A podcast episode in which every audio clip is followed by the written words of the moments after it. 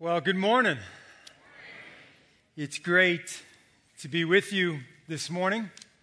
I'm Will Davis, and I serve as the campus pastor up at our Stone Oak campus. And it's always a gift to have this annual homecoming here with you all and to say thank you for your prayers, thank you for your support, thank you for your visits you are always more than welcome to join us for worship up there at 1300 Evans Road. And we are blessed to be two campuses, but one family, one body of Christ, seeking to reach our communities and our city and our world with the gospel of Jesus Christ. And this is always one of my favorite Sundays of the year here at Wayside as, as we get to celebrate all that God did in our midst this past week through Vacation Bible School. And I was blessed to be able to serve with my wife Kara and Kimberly Hill and Kate Martin, and we had some great student leaders in preschool games. We had a lot of fun just playing with all those little kids and then sending them on to worship, hear God's word, respond in faith to the gospel. And we can't say thank you enough to all of the staff, to our 356 volunteers. This week would not have been possible without the Lord's help, first and foremost, but all of the volunteers and their sacrifice their sacrifice out of a busy week, a busy summer, to make that investment in the lives of our young people. And it's an investment of an eternal ramification. So we are very, very grateful. And to those 575 kids and their families, some of whom may be here this morning, we love you and we thank God for you. And our kids learned this past week that although we may find ourselves shipwrecked in life, we can be assured, we can know that Jesus is our rescuer. It might feel like we are lost and on a deserted island of, of pain and confusion and hurt at times. But Jesus always rescues us. He never deserts us, He never leaves us. And knowing that He is our rescuer should cause us to draw near to Him and to cling to Him and to have a spirit of readiness for when He returns. And this morning, we are looking at Luke chapter 12 and a spirit of readiness. And I, I can't say thank you enough to Pastor Roger and Pastor Michael for the wonderful series we've been having in the Gospel of Luke. Uh, our, the church family up in, in Stone Oak, we have loved this series. And we're looking forward in the next couple of weeks to hear from some more of our, our pastors. Here in Luke 12, Jesus is once again using his favorite method of teaching the use of parables. Parables are stories that relate to real life in order to make a spiritual point. And Jesus uses several little parables in our passage to teach readiness for his return. And Jesus first begins in Luke chapter 12, verse 35 Be dressed ready for service and keep your lamps burning. This phrase, be dressed for service or be dressed in readiness, is referring to the long robes that were worn in biblical times. And the robes went below the knees, making it very difficult for someone to, to run or, or to work or to serve.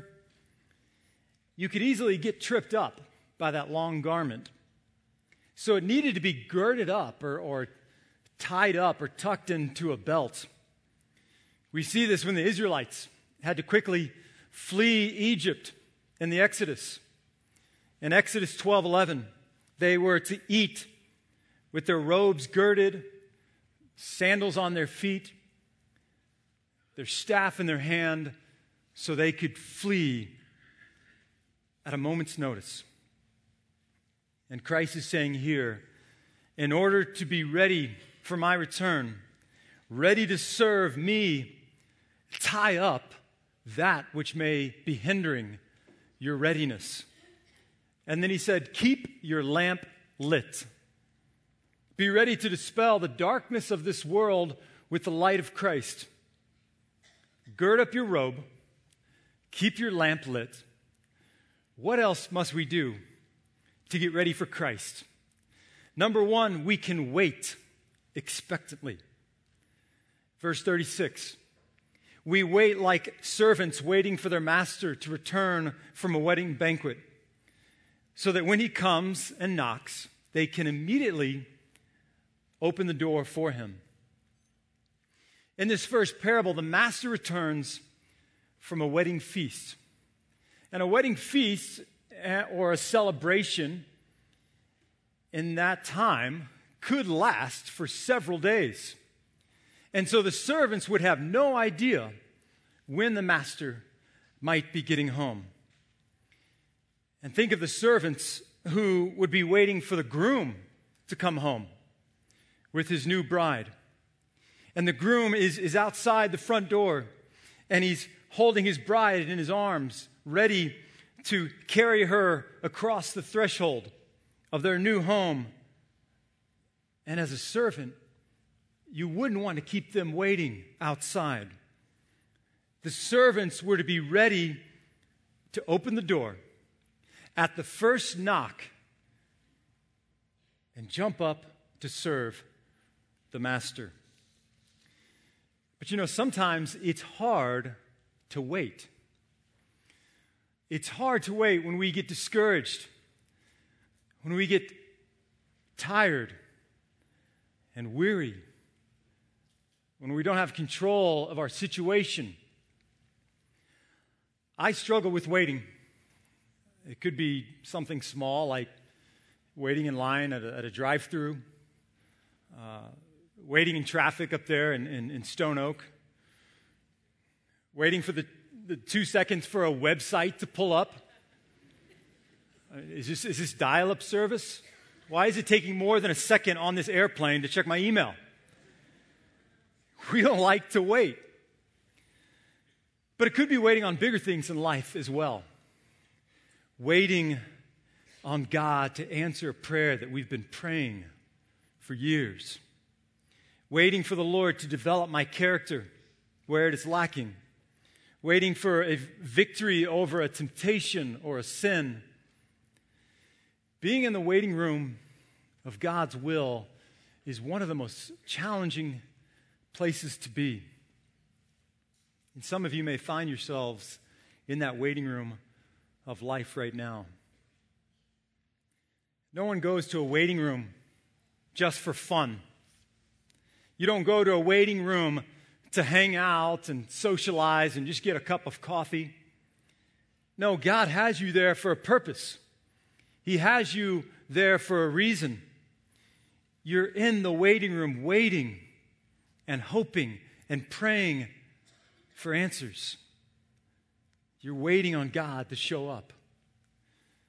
That reminds me of the story of Bob Hayes, the famous wide receiver from the Dallas Cowboys in the 1960s and 70s.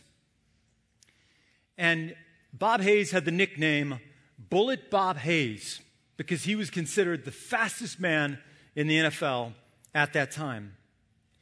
And before he got to the NFL, Bob Hayes won a gold medal in the 1964 Tokyo Olympics in track and field, the only athlete to win a gold medal and then later on win a Super Bowl. And when Bob Hayes joined the Cowboys, he was so fast that it was said no one man could stay with him on defense. And he was so fast that during practice, when Hayes was told to go deep, to go long, the ball would be thrown as far as possible down the field, but the pass was still late. Bullet Bob Hayes was so fast that he had to slow down in order to catch the ball. He had to wait for the ball to catch up to him. But we serve a God who is never late. We serve a God who is always on time. Sometimes we just have to slow down because we try to get ahead of God and what He is trying to teach in us and complete in us and refine us while we wait. You may find yourself in that waiting room. You're waiting for college. You're waiting to move out on your own. You're waiting for that person to marry. You're waiting to have a child. You're waiting for that perfect job, that dream home. You're waiting for retirement. Perhaps you're waiting to be lifted out of a season of discouragement and depression. You're waiting for the pain to stop. You're waiting for the results to come back from the biopsy. You're waiting to see if the treatments worked. But instead of the waiting room, what if we saw that room as more of a classroom? A classroom where God is teaching us more about Himself, more about His promises and His character, and how He wants to use this space and this time in the waiting room, the classroom, to make us more like His Son Jesus. So we wait expectantly. And number two, we watch alertly. Verse 37 It will be good for those servants whose master finds them watching when he comes. What does it mean to watch alertly, to keep watch? I think about a time before we had cell phones. For some here in this room, that's crazy talk. I mean, you can't imagine that.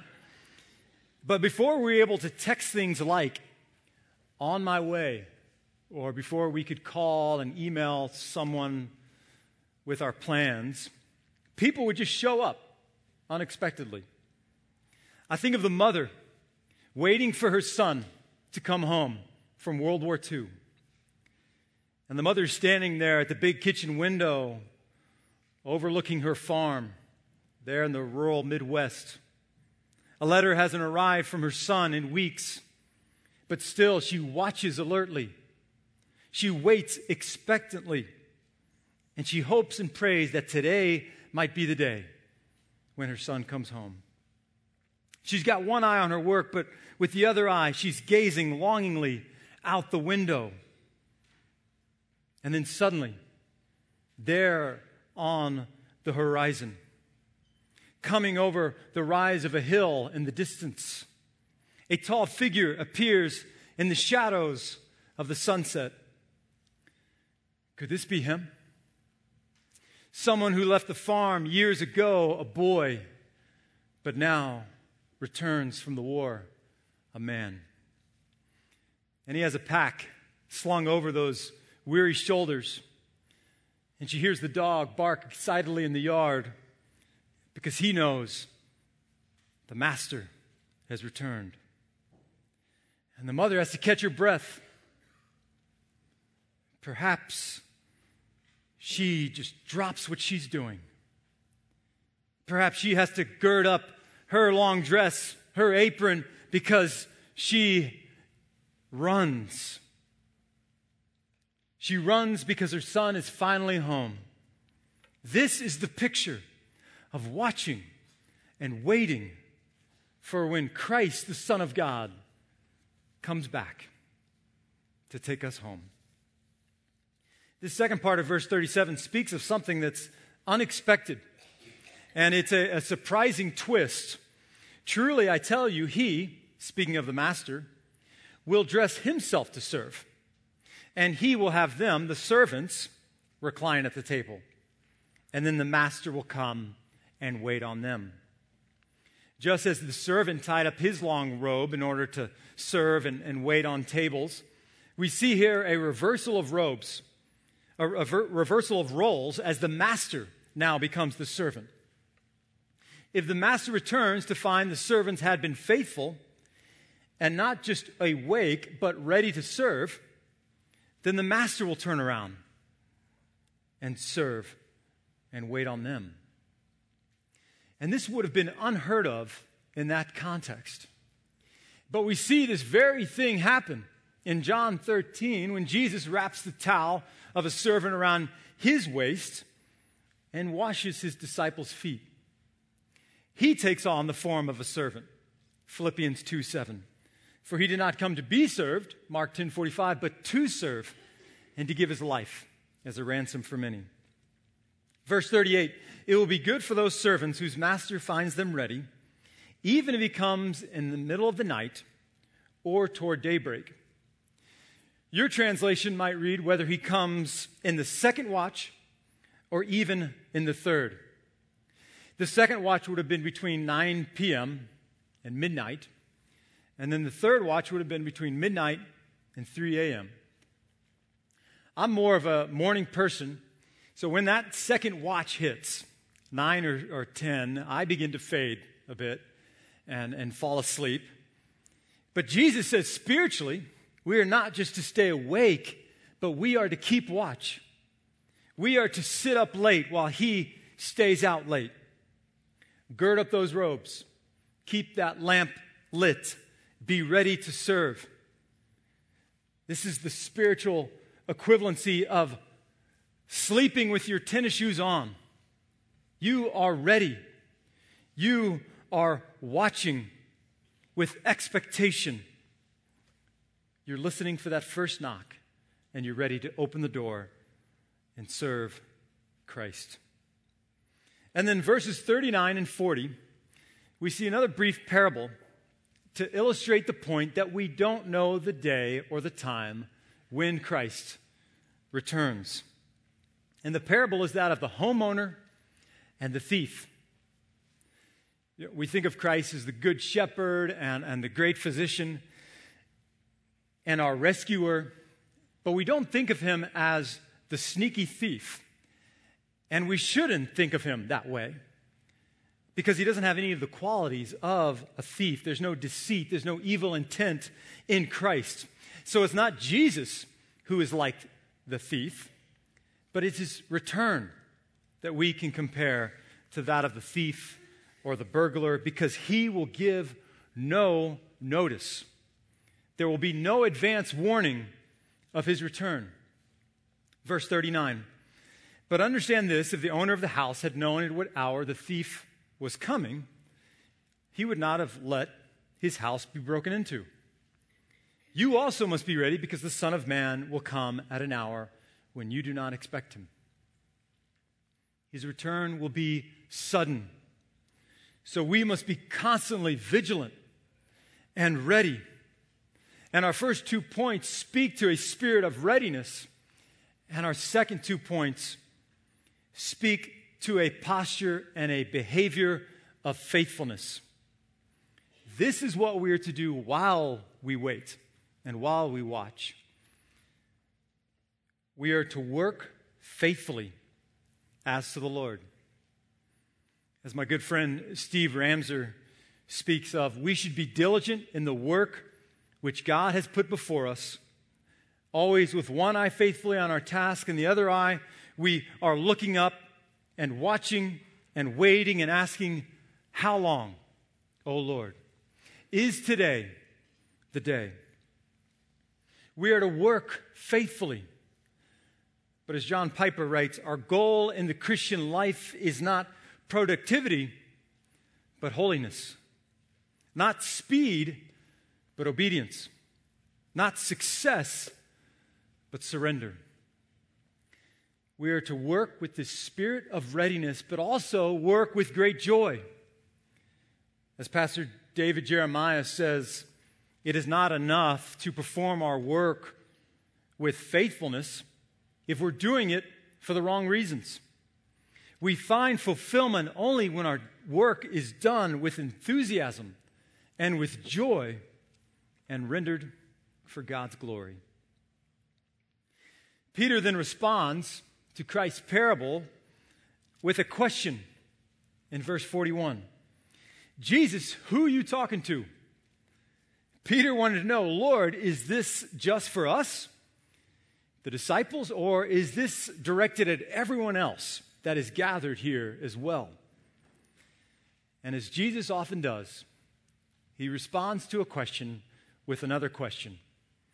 Verse 42 The Lord answered, Who then is the faithful and wise manager, whom the master puts in charge of his servants to give them their food allowance at the proper time?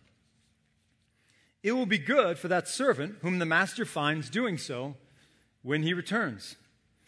Truly, I tell you, he will put him in charge of all of his possessions. Jesus is speaking to his disciples, and he's speaking to us here today. As a follower of Christ, we are to be faithful with that which has been entrusted to us our work, our spiritual gifts, God's people, our spouse, our children, our parents, the next generation, the 575 kids on our campus this past week. When we come to the end of our lives, we want to be found faithful, faithful to the Lord, and faithful with that and with whom God had entrusted to us. But sadly, we read in, in verses 45 through 48 that some servants had not been faithful. Some servants were not ready. These were the servants in the parable that had been placed as managers over the other servants. And it was their responsibility to take care of these other servants, especially in the master's absence. But since the master delayed, the manager abused these other servants. This is the unbeliever who is unfaithful with his knowledge and his awareness of the gospel. He had failed to gird up his robe, his lamp had burned out. He was asleep spiritually, and darkness and hardness had taken over his heart. And when the master came knocking, he wasn't ready. And then we see the final sentence of this passage From everyone who has been given much, much will be demanded. And from the one who has been entrusted with much, much more will be asked. Will Christ find you asleep? Will he find you unfaithful when he returns? Or will he find you not just awake, but alert? With your spiritual running shoes on, you're ready to serve him. And our faithfulness in this life will not go unnoticed by the Lord. If not in this life, then in the life to come, with added privileges and added ministry as we serve the Master in glory. And until that day, we wait expectantly. We watch alertly. We work faithfully. And finally, we worship victoriously. We worship while we work and wait and watch. Worship is not just for Sunday mornings, it's not just for VBS week. Worship is to be done every moment of every day, in the home, in the cubicle, in the waiting room, in the classroom. And we worship victoriously because Christ defeated sin and death on the cross. And he rose again to give us the gift of eternal life if we simply place our faith in him alone. You may be sitting here this morning and you think that you have your life in order. You may think, like the man in Ernest Henley's poem Invictus, that you are the master of your own fate and the captain of your own soul. You may think, I've done just enough to get to heaven. I've done more good than bad in my life. If anyone could work their way into heaven, it's me. And that was my thinking the first half of my life. But then I understood for the first time that heaven is a free gift. It's not my works that God will consider when I make that transition into glory. On that day, if God were to ask me, Will, why should I let you into my heaven? My list of qualifications and good works on my moral resume will not be enough. He will want to know just one thing Will, have you trusted in my Son? Have you placed your faith in Christ, who died on the cross for your sins and rose again to give you everlasting life in heaven? It's not about what you do for me, it's about what I already did for you on the cross. It reminds me of the story of the young boy who built a, a little wooden toy boat, something much smaller than this amazing boat behind me. Thank you to the family who, who built that for VBS. Um, but this boy in our story, he, he built a little toy boat. I still sometimes have a hard time saying those two words together, toy boat. I want to see if you all can say those two words. Are you ready? I want you to say toy boat three times fast on the count of three. One, two, three. See, it's, it's, it's humanly impossible. But this, this little boy had this toy boat. And one day he takes the boat out to the lake. And he's standing there on the dock. And he's got that boat on a long string. And he lets the boat out on the lake. And the sail catches the wind. And the boat takes off. And the boy is so excited to see that which he had made do what it was created to do. But suddenly, a big gust of wind comes out of nowhere. And, and the boy can no longer control the boat and the string snaps. And suddenly, the boat is gone. And this boy is, is devastated and he's crushed because that which he had made is now lost. Some weeks later, the boy and his father, they're walking through town and they walk past this resale shop and the son happens to look over at the store, and there in the window, to his shock and amazement, is his sailboat. Someone must have found it and sold it back to the shop. And the boy goes in and he picks up that boat. And sure enough, it's his. But the wood is now all, all chipped up, and the, the paint is, is peeling off. It's banged up and broken. The mast is damaged. The, sa- the sail is torn. But the boy doesn't care about any of that. And he sets the boat back down and he says to his father, I'll be right back. And the boy rushes home and he breaks open his piggy bank and he brings all of his money and he dumps it on the counter of that store and the son buys back what he had made. And he goes outside with that boat that was broken. And he hugs it. And he says to that boat, Twice you are mine. I made you. And now I bought you. And that is the believer in Christ. Jesus says to you, I made you, I fashioned you, but then I lost you. And you were such a mess when I found you in sin and rebellion and brokenness and disobedience. But then I bought you back. Twice you are mine. And then he says, Heaven, home with me, is a free gift. It's free for you, but not for me. It came at a great price, the price of my own life for yours.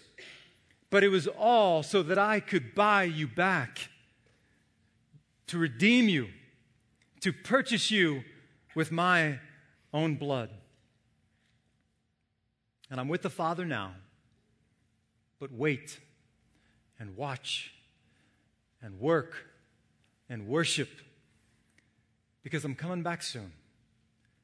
Get ready. Let's pray. Father God, it can be so hard at times to wait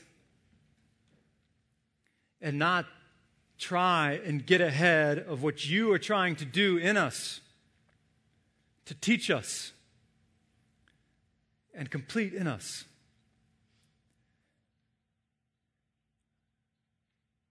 So, Lord, as we get ready for your return, help us to wait well. Help us to watch alertly, to wait expectantly, knowing that you are also watching and waiting for those in need of Christ. As we read in Psalm 121 4, He who watches over Israel will neither slumber nor sleep. And Father, you won't rest until we come home. We see this relentless, pursuing love in the prodigal son's father who was watching and waiting for his wayward son to come home. Luke 15 20, while the son was still a long way off, his father saw him and felt compassion for him. And this clearly wasn't the first day the father had been watching and waiting for his son. And Lord, this is how you feel about us. If we come home to you by faith alone, you won't say to us, See, I told you so. But you will run to us. You will meet us and embrace us in your love and grace and forgiveness. Thank you, Father. We pray this in Jesus' name. Amen. There will be prayer partners right up here. I'll be here as well. I would love to pray for you. And now go in peace to love and serve the Lord. Have a great day.